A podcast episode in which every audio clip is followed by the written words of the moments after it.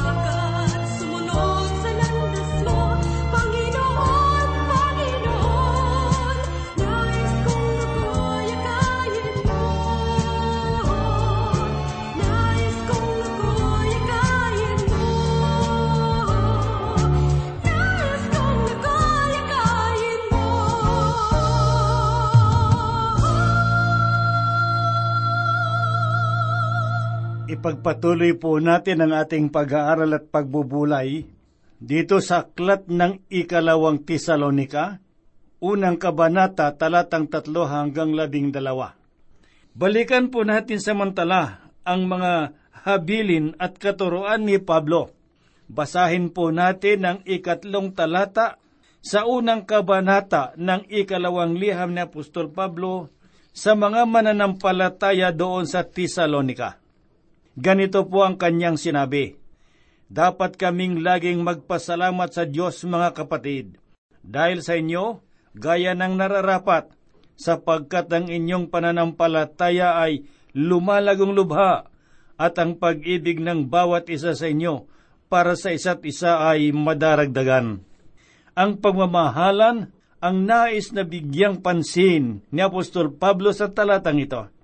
Isang uri ng katangian na kailangang taglayin ng bawat mananampalataya at anak ng Diyos para sa mga kapatiran. Lumalago ang kanilang pananampalataya at nadaragdagan ng pag-ibig sa isa't isa.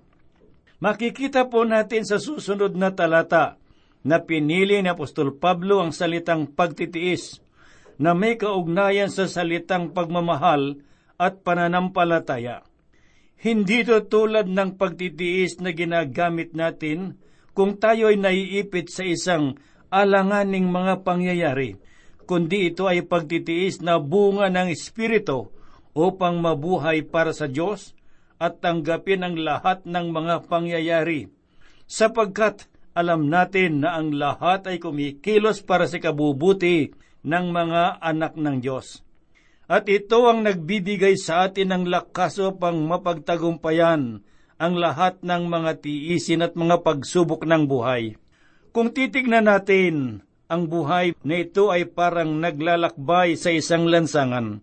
Sa aking mga paglalakbay sa malalayong lugar, merong mga pagkakataon na liko-liko at ang daan masyadong malubak. Subalit hindi naman nagtatagal ang mga ganitong daanan at lansangan sapagkat natatapos din at mararanasan ang mga patag at magagandang lugar. Nang tinanggap natin ang Panginoon, hindi niya sinabing magiging panatag ang lahat. Sa katotohanan, ay sinabi ni Apostol Pablo na pagkatapos nating tanggapin ang Panginoon, ay magkakaroon pa rin ng mga kagulumihanan at balisa ang ating buhay. Dahil ba sa magulo ang buhay ng isang mananampalataya? Hindi po. Mangyayari ang mga bagay na ito dahil sa babaguhin ng Panginoon ang ating buhay na ang mga ginagawa natin noon ay hindi na natin maaring gawin ngayon. Babaguhin niya ang ating buhay ng isang buhay na nakalulugod sa Diyos. At ito rin ang kanyang pangako na sa mga panahong iyon ay hindi niya tayo babayaan o iiwan. Marahil ay marami sa atin ang nasa malubak na landas ng buhay ngayon dahil sa mga tukso at pagsubok.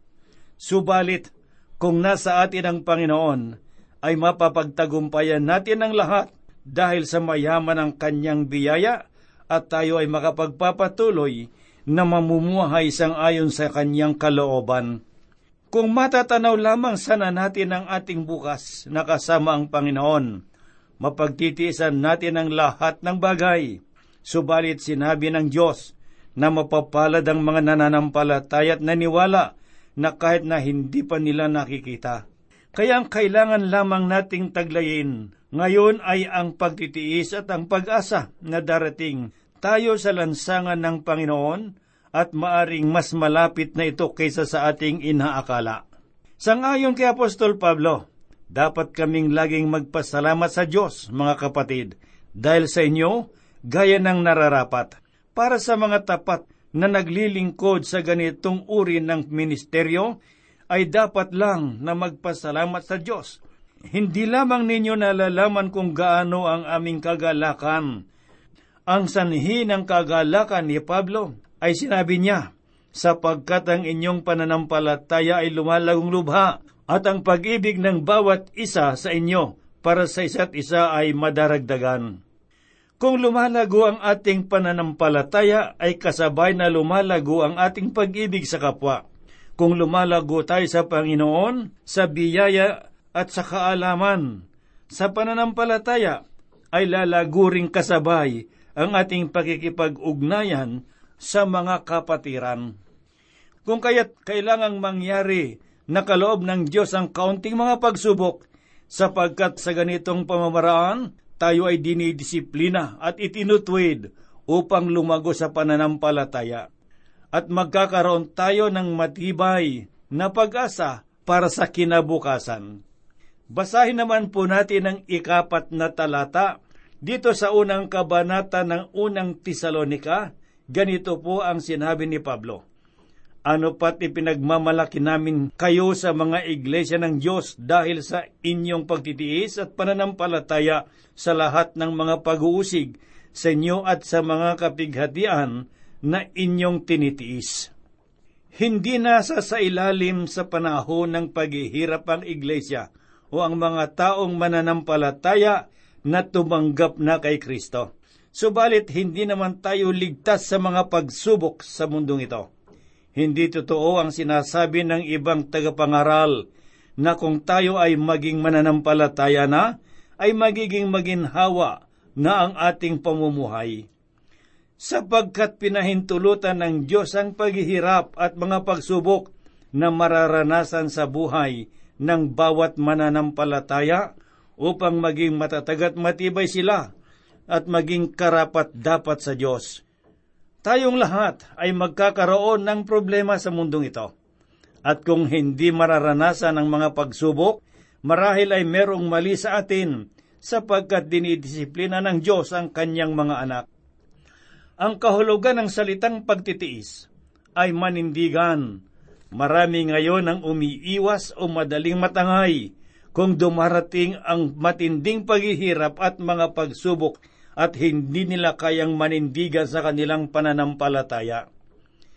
Hindi tinatakasan ng tao mapagtiis ang kanyang mga pinapasan. Gayon din naman, ang isang mananampalataya, hindi niya tinatalikdan ang mga pananagot ang ipinagkakaloob ng Diyos sa Kanya. Maging makatotohanan ng patotoo ng mga mananampalataya sa Tesalonika sa buong imperyo ng Roma. Napabalita ito sa lahat ng dako. Nanindigan sila sa panahon ng pag-uusig, kaguluhan at kahirapan, at sa lahat ng kalagayan sa buhay. Malinaw ang sinasabi ng salita ng Diyos na magkakaroon tayo ng mga pagsubok sa buhay. Sa ganitong kalagayan, sinabi ni Pedro sa kanyang unang aklat, Kabanatang 4, talatang 12, Mga minamahal, huwag ninyong pagtakhan at ituring na di pangkaraniwan ang mabibigat na pagsubok na inyong dinaranas. Kung minsan ay sinasabi ng mga mananampalataya na hindi ko alam kung bakit pinababayaan ng Diyos na mangyari sa akin ito. Hindi naman ito naranasan ng ibang tao. Hindi po totoo ang paniniwalang iyan, sapagkat ang lahat ay nakakaranas at nagdaraan sa mga matitinding pagsubok. Kahit ano pa ang inyong ginaranas ngayon, mga kapatid, kailangan nating alalahanin na meron tayong karamay. Hindi na bago ang mga nararanasan natin na mga pagsubok ngayon. Basahin po natin ang pagpapatuloy na sinulat ni Apostol Pedro sa ikalawang talata sa ikaapat na kabanata na ganito ang kanyang sinabi, Sa halip, makigalak kayo sa inyong pakikihati sa mga hirap ni Kristo at magiging lubos ang inyong kagalakan kapag nahayag ang kanyang kagalakan. Dito ay nagbababala si Pedro sa mga mananampalataya na kung minsan ay inilalagay nilang kanilang sarili sa matinding problema. Sinabi niya, huwag nawang mangyaring maparusahan ng sino man sa inyo bilang mamamatay tao, magnanakaw, salarin, o mapanghimasok sa mga bagay na di niya dapat panghimasukan. Madalas ay inilalagay ng mga mananampalataya ang kanilang sarili sa gulo o sa mga problema at sila mismo ang gumagawa ng sarili nilang problema at hindi sila nagiging tapat sa Diyos. Hindi ito ang mga pangyayari na maaring magbunga ng pagtitiis. At para sa pagpapatuloy ng mga sinabi ni Apostol Pedro, sinabi niya, Ngunit huwag ikahiya ni numan kung siya ay maparusahan dahil sa kanyang pagiging kristyano. Bagkos magpasalamat siya sa Diyos sapagkat taglay niya ang taguring ito. Merong pagkakaiba ang pagiging disiplinado sa mga natutunan nating pagtitiis. Tinuturoan ng Diyos ang kanyang mga anak para sa kanilang paglago upang magkaroon sila ng pagtityaga sa mga araw na darating. Ang buhay dito sa sanglibutan ay walang kapayapaan, sapagkat kung panatag na ang ating pakiramdam, at tela wala nang ginagawa ang Panginoon sa ating mga buhay, ay nawawala na rin ang ating pag-asa at nanlulupaypay tayo sa ating mga pananampalataya at nawawalan tayo ng pagtitiwala na ang Diyos ay muling magbabalik.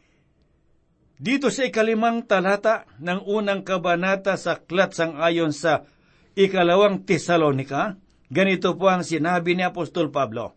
Ito ang malinaw na katibayan ng matuwid na paghatol ng Diyos upang kayo'y ariing karapat dapat sa kaharian ng Diyos na dahil dito'y magduro sa kayo. Walang kinalaman ang ating paghihirap sa kaligtasan. Subalit inihahanda naman tayo para sa walang hanggang kinabukasan.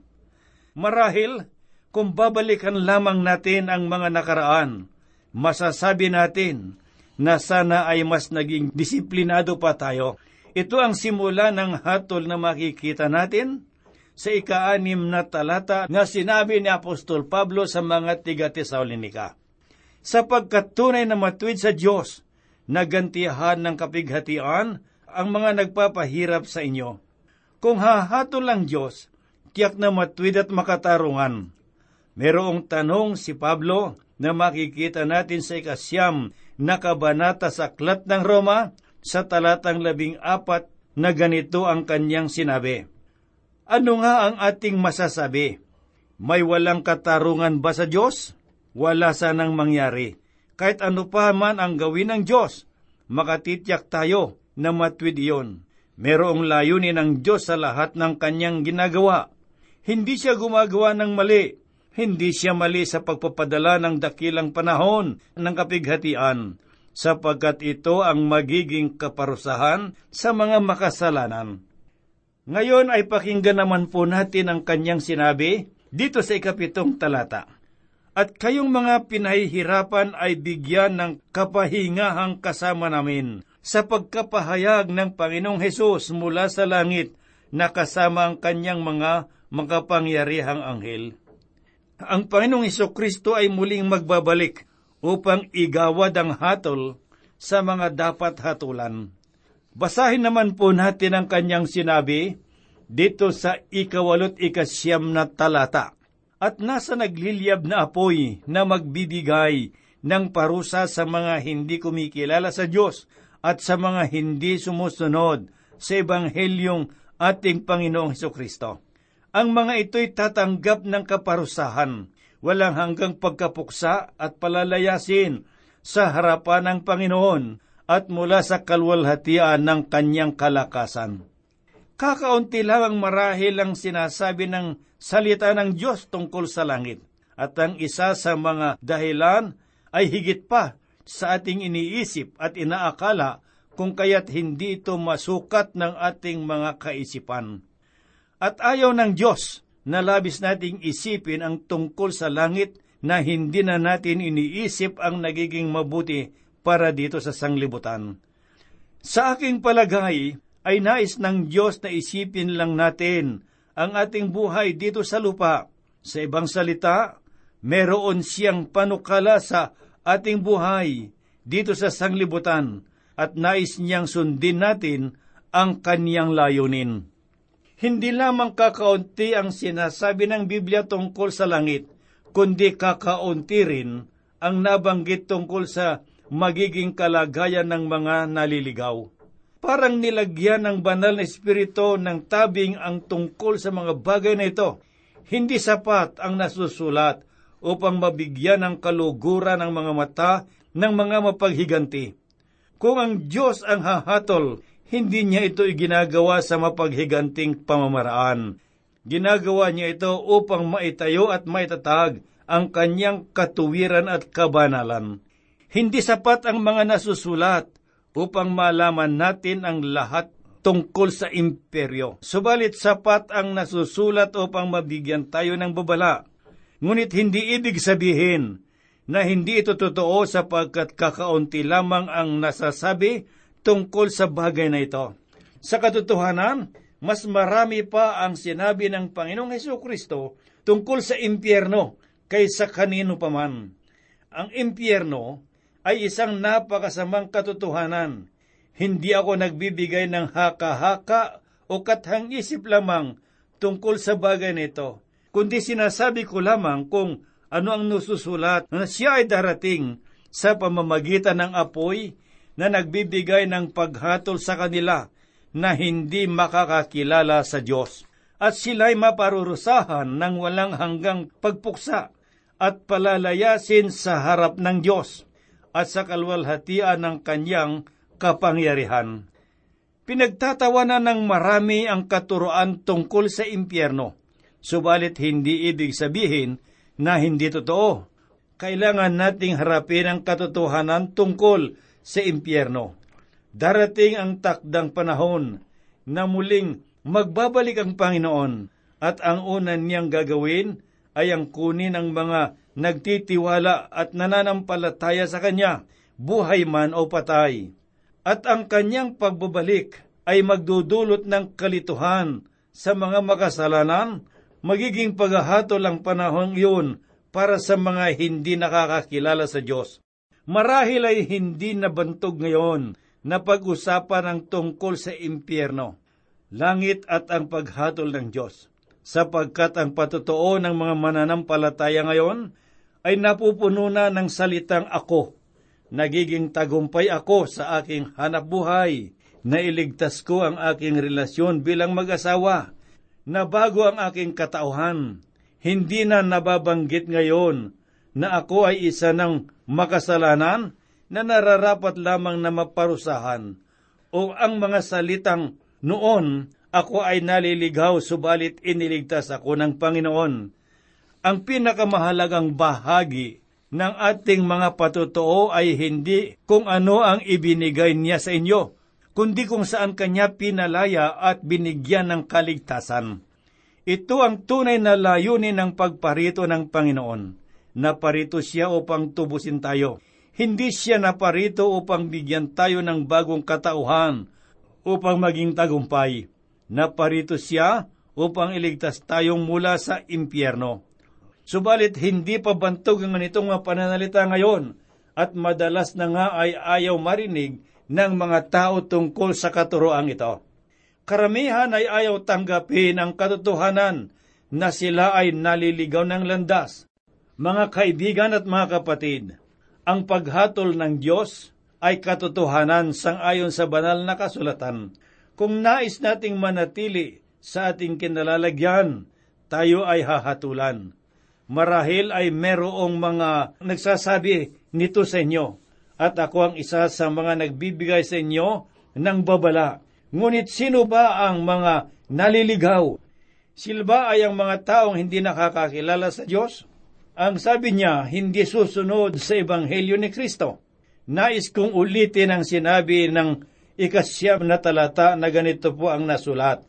Ang mga ito'y tatanggap ng kaparusahang walang hanggan, pagkaparusa at palalayasin sa harapan ng Panginoon at mula sa ikalwalhati ng kanyang kalakasan.